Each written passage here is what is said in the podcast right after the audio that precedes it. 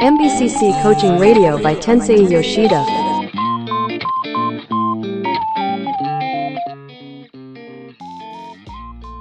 こんにちは、吉田天生です。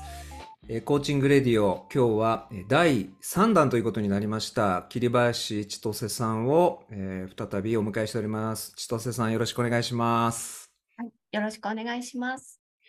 えー、なんと言いましても、まずは、あの、コーチングスタートする前に、えーアフリカから、ガーナからお帰りなさいというタイミングですね。はい、ありがとうございます。無事に帰ってまいりました。まあ、あの、大丈夫だろうとは思いながらも、な、なんといってもアフリカなんで、多少心配してたんですけれども、はい、えー様子を見てますと、あの、元気に、えー帰ってきたっていう感じで、えーよかったと思うんですけれども、はいど、どうですか？ちょっと始める前に、どんな滞在だったかみたいいや。もう私も全然初めてだったので、未知の感じで、もう向こう行って何したらいいのかも分かんなかったんですけど、あの、向こうの知り合いがお一人サポートしてくれておりまして、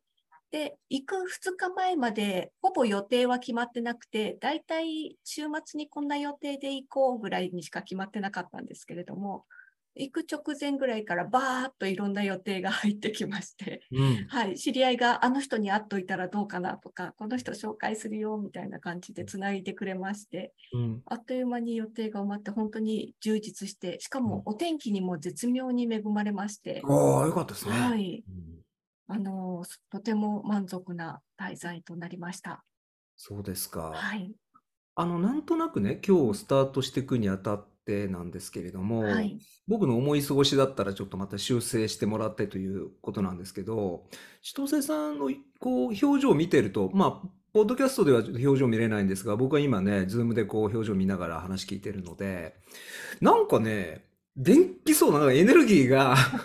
なんていうかこう、あの、前回よりも上がってる感じが僕はしてるんですけど、はい、どうなんですか？もうね、アフリカ行ってすごいエネルギーもらってきました。やっぱり？はい。行って実際に見てみるのと、まあ、現地にいる方から話は聞いてるんですけど、聞いてるだけで想像しながらこうかなって思ってるのとは全然違いまして、うん。はい。で、うんまあ、ちょっと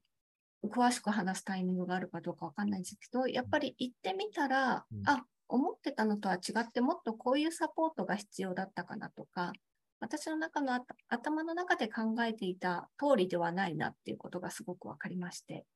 なるほど。はいそれと合わせて考えると、やっぱり国内での活動もちょっとまた変わってくるなという感じで、うーん。今ちょっと雰囲気というかモードが変わっております。なるほど。そうすると、前回話してきたことの、こう、そのまま延長線上でっていうことではなくて、うんまあ、アフリカを経て、今日、まあもちろんね、大きなテーマは変わらないだろうとは思うんですけれども、ちょっとこう、まあ、いい意味で仕切り直しというか、次の、コーチングも次のステージっていうか、なんか、なんとなくそんな感じなのかなと僕は今感じたんですけども、どうでしょそうですね。前回確か話してたのが、まあちょっと企業に相談するにあたり、どうしたらいいものかな、みたいな感じで、こう、一歩出しあぐねてたみたいな感じだったんですけど、まあ、前回の内容を聞いて、早速、あの、お問い合わせとかもしてみたんですけど、やっぱり梨のつぶてだったんで、これはまた違う方法を考えなきゃなと思ってたんですが、まあ、アメリカ、あ、あ違いますね、アフリカに行って、はい、あの、考え方とか、あの、ガラッと変わったこともありまして、うんはい。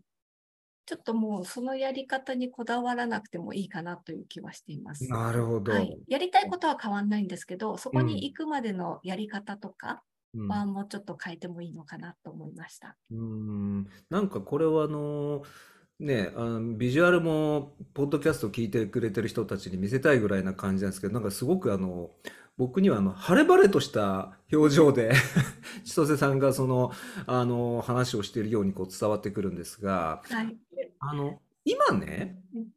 こうじゃあそのアフリカ体験も経てとりあえずそんなにこうあのテーマってこうガチッとすあの定めようとしなくても構わないのでなんかこう千歳さんの中でこう湧いてくる一番今ここでこう話したいことってもしなんかあればあの伺いたいんですけど。そうですね。まずどんなふうにこう心境が変わったのかっていうところも話しながら、うん。じゃあ、ここから、ここからどうしていくのかっていうところを、もう少しこう具体的にできたらいいなという感じです。なるほど。どう心境が変わったかうん。あの、心境の変化は、千歳さん自身はもうね、自分のことだから、あ、こう心境変わったんだっていうのはこう、よくわかってると思うんですが、まあそれを、だけど、それでもこう、僕がそれをこう聞かせてもらうことは千歳さんにとって、あの、十分価値がありそうですか？そうですね。多分あると思います。あります？はい。僕は聞きたいんですけどね。まあ、あの、いや、もうこれ以上ね、それを、まあ、もう自分分かってるんで話す必要ないっていうね、赤字だったらちょっとそれはお互い呼吸を合わせて、うんじゃあ次どうするかっていうところに行きましょうかね。はい。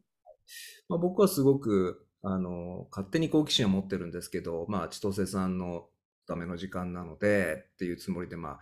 聞きますけど、一体行ってみて何が変わったんですか？はい。行ってみてですね、行く前まではやっぱり環境の問題、特に古着の問題はすごくなかなかあの進展してないということで、なんかしなんとかしなきゃと思ってたんですね。で、向こうも古着の山がいっぱいでゴミ処理が間に合ってないっていう、というか、そのゴミ処理の仕組み自体が今一つだということで、じゃあそれをこう日本に持ってきて、日本での国内でのその活動と同じルートに乗せてしまうってことができるんじゃないかとか、でもっと大量にあるから、やっぱりこう、大手さんとの力を借りながら、こう大量に処理していくような流れを作っていかないといけないんではないか、みたいなことを考えてたんですけれども、うん実際にアフリカに行ってみたところ、結構国連が費用を出して、あの、ガーナの政府がもういろいろ取り組みを始めていたんですね。うん。なので、えっと、例えば海岸のいろいろお落ちてたゴミとか、あの、漂着しているものとかは、だいたい一掃されてきれいになってたんです。まだちょいちょい残ってるところはあるんですけれども、で、スラム街のその埋め立て地のゴミも、まだあの、よくメディアの記事で見たようなゴミの山はあるんですけれども、例えば川自体はもうちょっときれいになって悪臭は減っていたりとかうん、いろいろとこう、きちんと対応は進んでたんですね。うん。うん、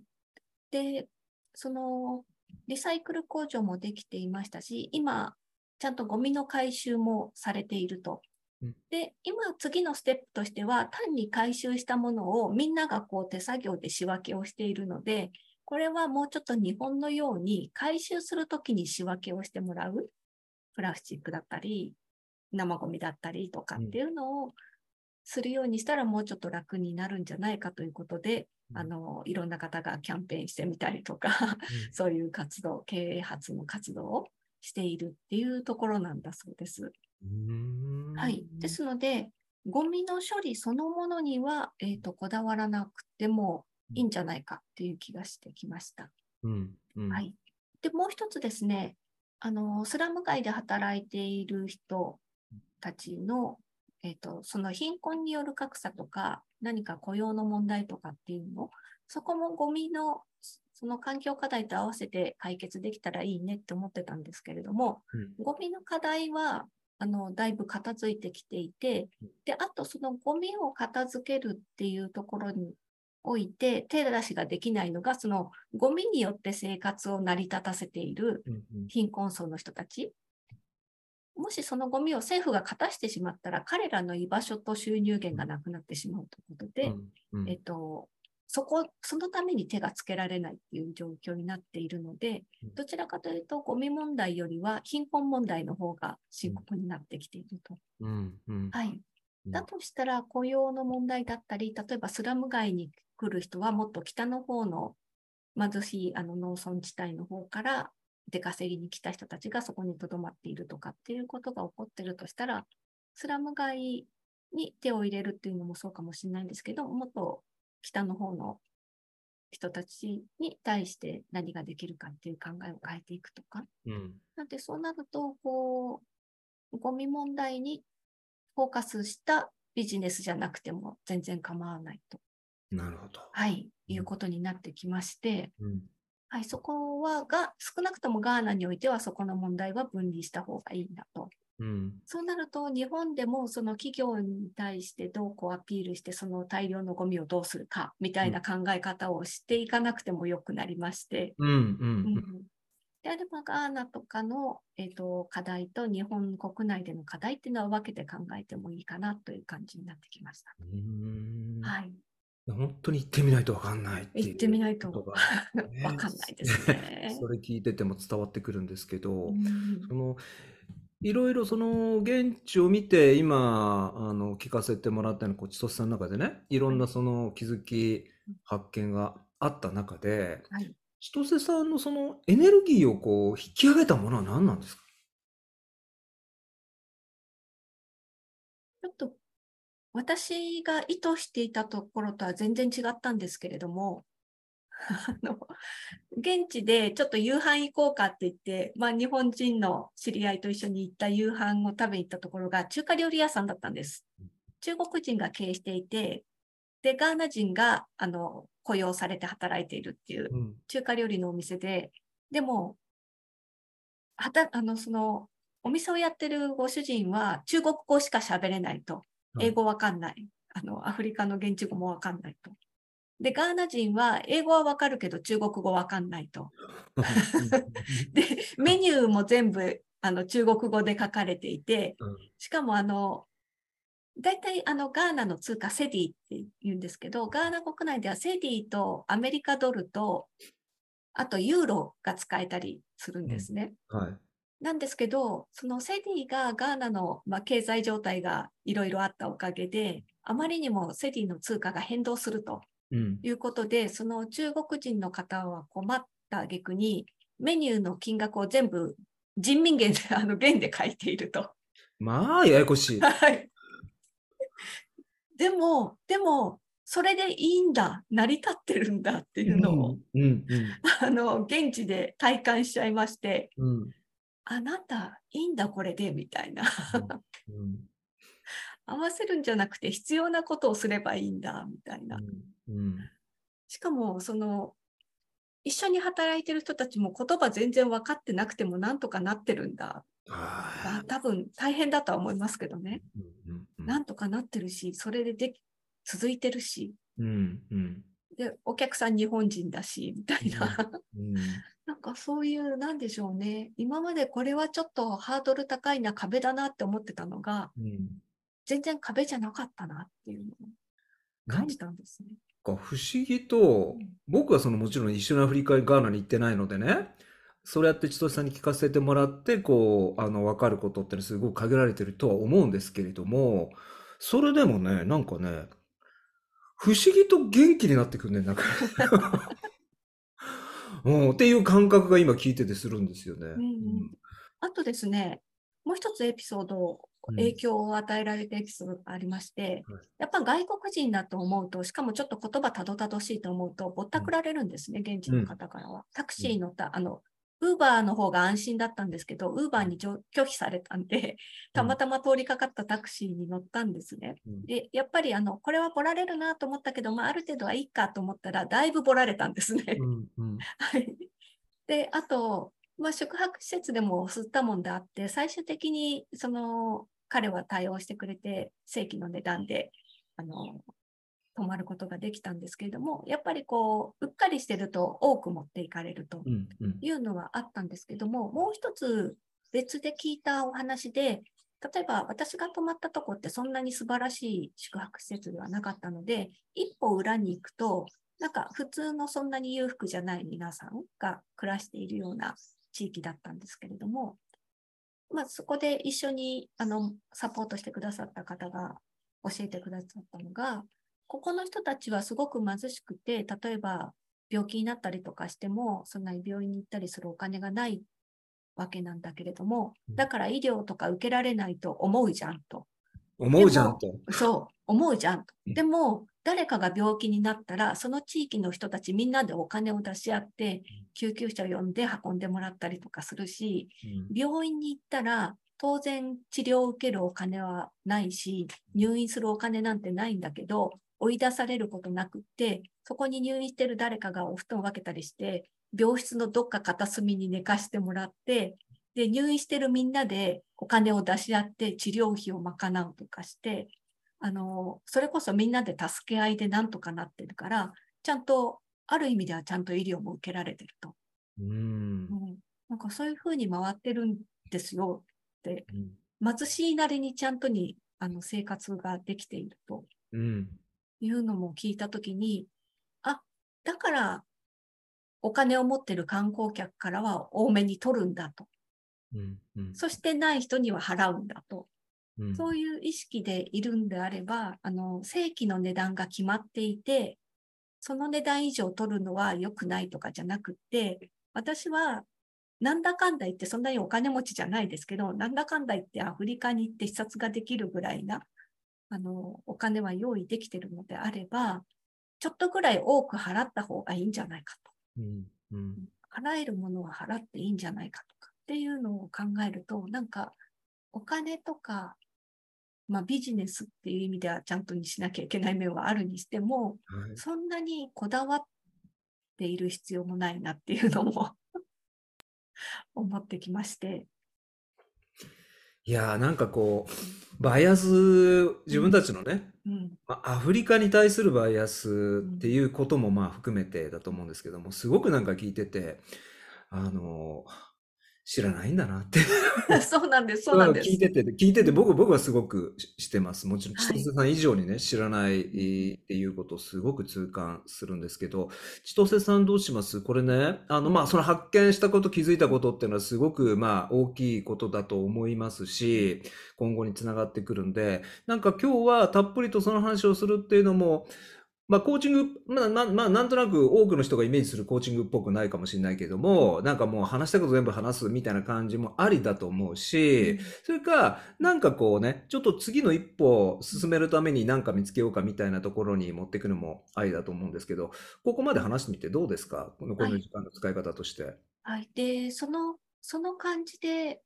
えっと、なんとなく私のモードが変わってる感じで、国内の活動、まあ、海外の方はちょっと置いといて、国内での活動でちょ若干行き詰まってたなと思ってたんですけども、はい。路線を変えていけるとしたら、次の一歩をどうしようかっていうところを、うん。あの考えてみた見られたらいいなと思いました。次の一歩、国内での次の一歩っていうことですね。うん。うんはい。今何かこう次の一歩っていうのはうん。全然見えてない状態なのか、それともなんかこうアフリカがなんかこうヒントになって、おおぼろげながらにもななんかあるのか、続きたいところがこうあるのか、今どんな状態なんでしょえっ、と、アフリカのか件もありつあったおかげで、えっ、と、ちょっと違う方向から攻めてみた方がっていうか、なんか、今まで囚われていたことは手放して、やっちゃっていいんじゃないかって思い始めてることがあるんですね。う。はい。うん、そこをお話ししちゃって大丈夫でしょうか？そしさんがそこはいを話す、あの、すごい価値があるっていうふうに、今少なくとも感じていれば、ぜひと思ってるんですけど、どうでしょう？はい。えっと、ちょっと迷ってたのが、やっぱりこう、日本の中でちゃんとビジネスとしてやるとかっていうと、なんかこう、計画立てて、あのプレゼンしてとか、なんでしょうね。で、ちゃんと制度とか法律もあるので、そこにのっとってとかって考えていたんです。で、それもあって、あの、例えばこういうコーチングの場でもどこまで話したらいいんだろうとか、あと企業ともどうやってこうアクセスしていったらいいんだろうとか、と、あの、それこそ就労支援施設に通っているような方たちにアクセスするのに、まあ、支援施設の方とお話ししたりとかして、で、どういうものが揃ってたら彼らも安心して連携できるのかとか、そういうことをこう考えて、こうきちんと進めないといけないと、やっぱり思ってたんですね。一つのキーワードは、なんとなく、きちんとっていうのがこれまでの。ちんと、うんちゃんとこう、なんでしょうね。ビジネスっていうものの王道に沿った手続きっていうんでしょうか。王道がどこにあるかわかりませんけど、でもそういうことですよね。そのね。うんうんうんうん。はい。はいっていうのもこう踏襲しないといけないと思ってたんですけど、そうじゃなくてもいいなと、うん。ももっと、もっとなんでしょう、オープンに、なんかいろんな人に呼びかけて、これに賛同してくれる人が集まってもらえるような。うん、はい。なんかこう、単にこう Facebook とかでバーンとか出して、それで終わりっていうのも、なんかちょっと意図した方向と違うなと思ってたんですけれども、うんもう少しその一緒にやりたいなと思っている人たちがいそうなところで、うん。その例えば、私の場合、この、うつで休職した経験のある方だったりとか、今もまあ、ちょっとクリニックとかに通いながら、一応お仕事は続けているけども、みたいな方だったりとか、うん。そういう方たちともう直に話し合っていくうん。あっていう方向に持ってっちゃっていいのかなと。はい、そんなになんかいろいろ医療との連携がどうとかとか考えずに、まずは話してみるというところからいけたらいいのかなと思いました。なんかそなんかねあの聞いてて僕すごい感じたことをそのまんま言っていいですか？はい。あのねなんか大きな枠組みで言うと今までとこう同じことを話しているようでいながらうん全然違う話をしてる感じです。モモードっていうかこう質感というか。っていうのが、それが正直な僕ね、今の、今のこの瞬間の感想です。なんか、千歳さん自身が、なんか、ちょっと、あの、生き物として、うん。違う生き物になったようなって言ったら変だけど、そうですね。うん。多分私自身そんなにビジネスの世界でこうバリバリやってたタイプではないので、やっぱり未知のアフリカに行く前と同じで、ビジネスっていうものはこうかな？みたいな。うん、特にそのセミナーとかには通ってたりしたので、そこでこう聞いているこうかなっていうものがあったと思うんですけども、うん、うん、いや、そうじゃなくてもいいんじゃないかっていうのが、すごくシンクロした感じですね。とね、うんうんうん、すごいそういう感じがなんかこう伝わってくるんですけど、じゃあね、その次の一歩っていうことについて、うん。これ、どのぐらいのこう解像度でうん。今日、あのー見つけ出せそうですか？どこまでこう具体化することにチャレンジしましょ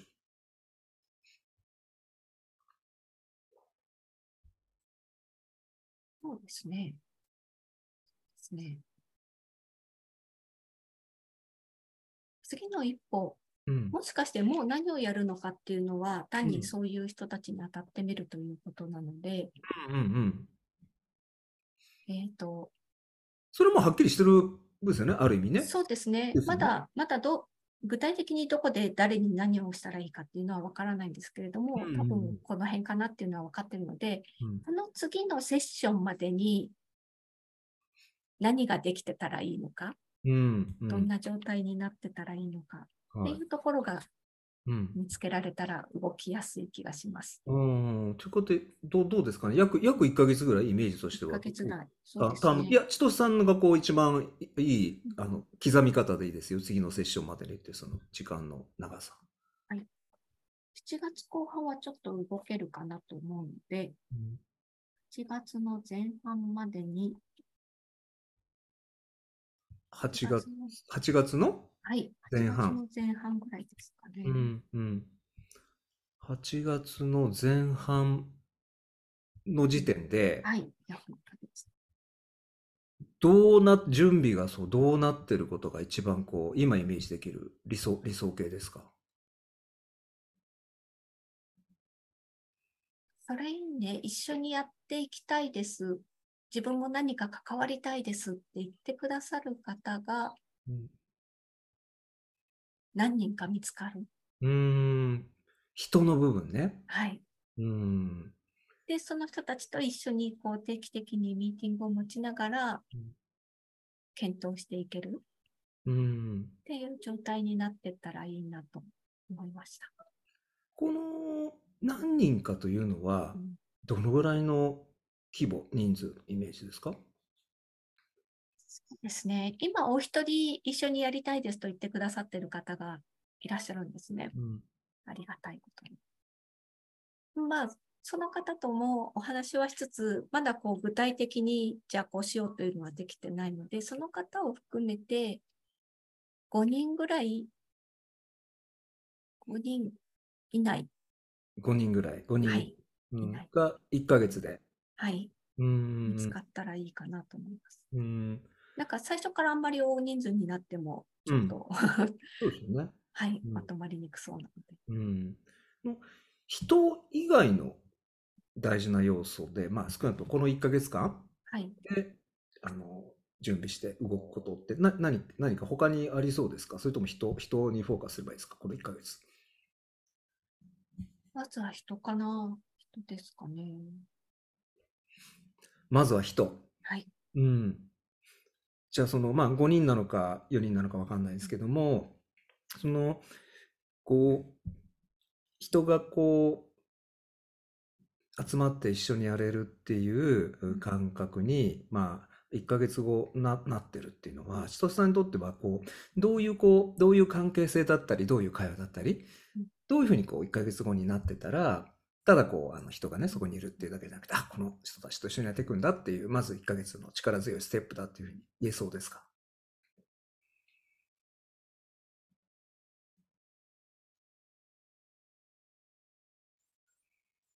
ね、どういう。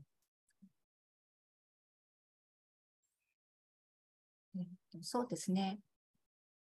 その、人っていうのもやっぱり私が、例えば、クリニックで話、あの、仕事をしていた時とかに聞いた話とか、まあ、ちょこちょこ見てきた話とか、他の方から聞いた話で、こういうのが必要じゃないかとか、こうしたらいいんじゃないかって、やっぱり今思っているだけのところなので、それこそこうは振り返ってちゃんと自分の目で見て聞いて確かめてきたように、一緒に働いていこうって思える人たちうん。の話を実際に聞いてみて、その人たちの熱量だったり雰囲気だったりっていうのを感じたいんですね。うん。それが感じられた方が、より自分がこれをやっていく意味があるんだっては思えそうな気がしていまして。いや、その聞いたことによってあ意味なかったなって思うかもしれないんですけど、それはそれでいいと思ってまして、うん、うん、違う方法があるかもしれないし、うん。はい。はい。なので、まずそこのちゃんと生の感覚を確かめたいなと思ってます。なるほど。じゃあ、その、この1ヶ月間、どういうふうにこう進めていけば、その1ヶ月後のその状態に近づいていけそうですか？まずはその、その、そういった経験、いろいろメンタルの不調だったりなんだりってしたことがあって、まあ、あの、今はそれなりにこう、自分自身で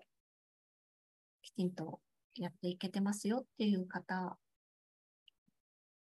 が、あの、知り合いに何人かいるので、そういう方にちょっとお話を聞きつつ、うん。はい。まあ、もうちょっと、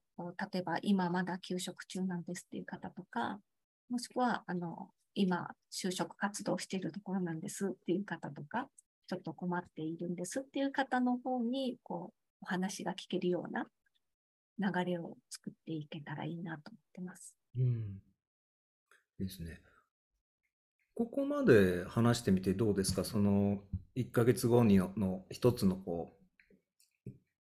スモールステップに持っていくための、なんかこう、千歳さんの行動について、もっとなんか、はっきりさせておきたいこととかって他にどんなことがありますか？これでまあ OK かもしれないけど、どうですか？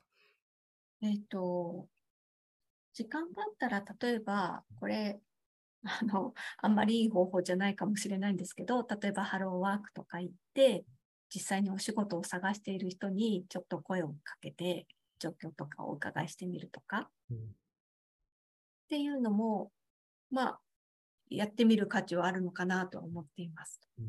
まあ、ちょっとなんか詐欺っぽく思われたりとか、怪しいって警戒されたりする可能性はありますが、でもね、あの、いいことやるわけだし、何でもやってみないとわかんないですからね。そうですね。うん、うん。そのなんかそれをやろうっていうのもなんかこう、千歳さんの今のモチベーションエネルギーの表れかなと思いますけれども。うん。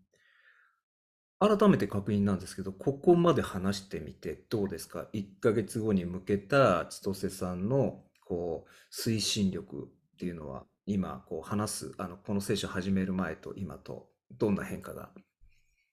ありますか？うんなんかやっぱりちゃんと行動して、ちゃんと確かめていくっていうのは必要だなと、こう、つらつらと考えてたんですけど、改めてこうして言葉にして話して、そのフィードバックをもらうことで、やっぱりそうだよねっていう、こう、力強い、ああの、なんでしょう、後押しをもらっている感じがしています。はい。まだ、まだなんかこう、欲張ってねね、ちょっとこの時間にこれ見つけとこうとか持って帰ろうと、まあ、あの、できるかどうかわかんないですけど、な、何かありそうだったら、あの、最後こうやってみたいと思うし、それかもう特にそこまで追っかけなくてもよければ、千歳さんの中でもいい状態でこう、1ヶ月、やっていくっていうことをまあ応援してクロージングにしたいんですけども、どうでしょうか？いや、最近ちょっといろんなことバタバタしすぎて、うんいろんな人にあのタスクをお待たせしていたりするので、あんまり欲張んない方がいいかなって今ちょっと思いました。はい。はい。だまあ、あのーこう、1ヶ月の大事な行動のイメージはできたといはいうところですかね。そうですね。はい。じゃあ、あの、また後で、そのセッションの、次のセッションの、あの、日程を決めて、えーその後の展開、また楽しみに、この後の展開を楽しみに、えー待ってたいと思います。はい。はい。またいい報告ができるように動いていきたいと思います。はい、楽しみにしてます。ありがとうございました。はいありがとうございました。最後までお聞きいただきありがとうございました。MBCC についてもっと知りたい方はぜひ公式ホームページや YouTube もチェックしてみてください。吉田天生の桐林千歳さんとのリアルなコーチングセッション、次回もお楽しみに。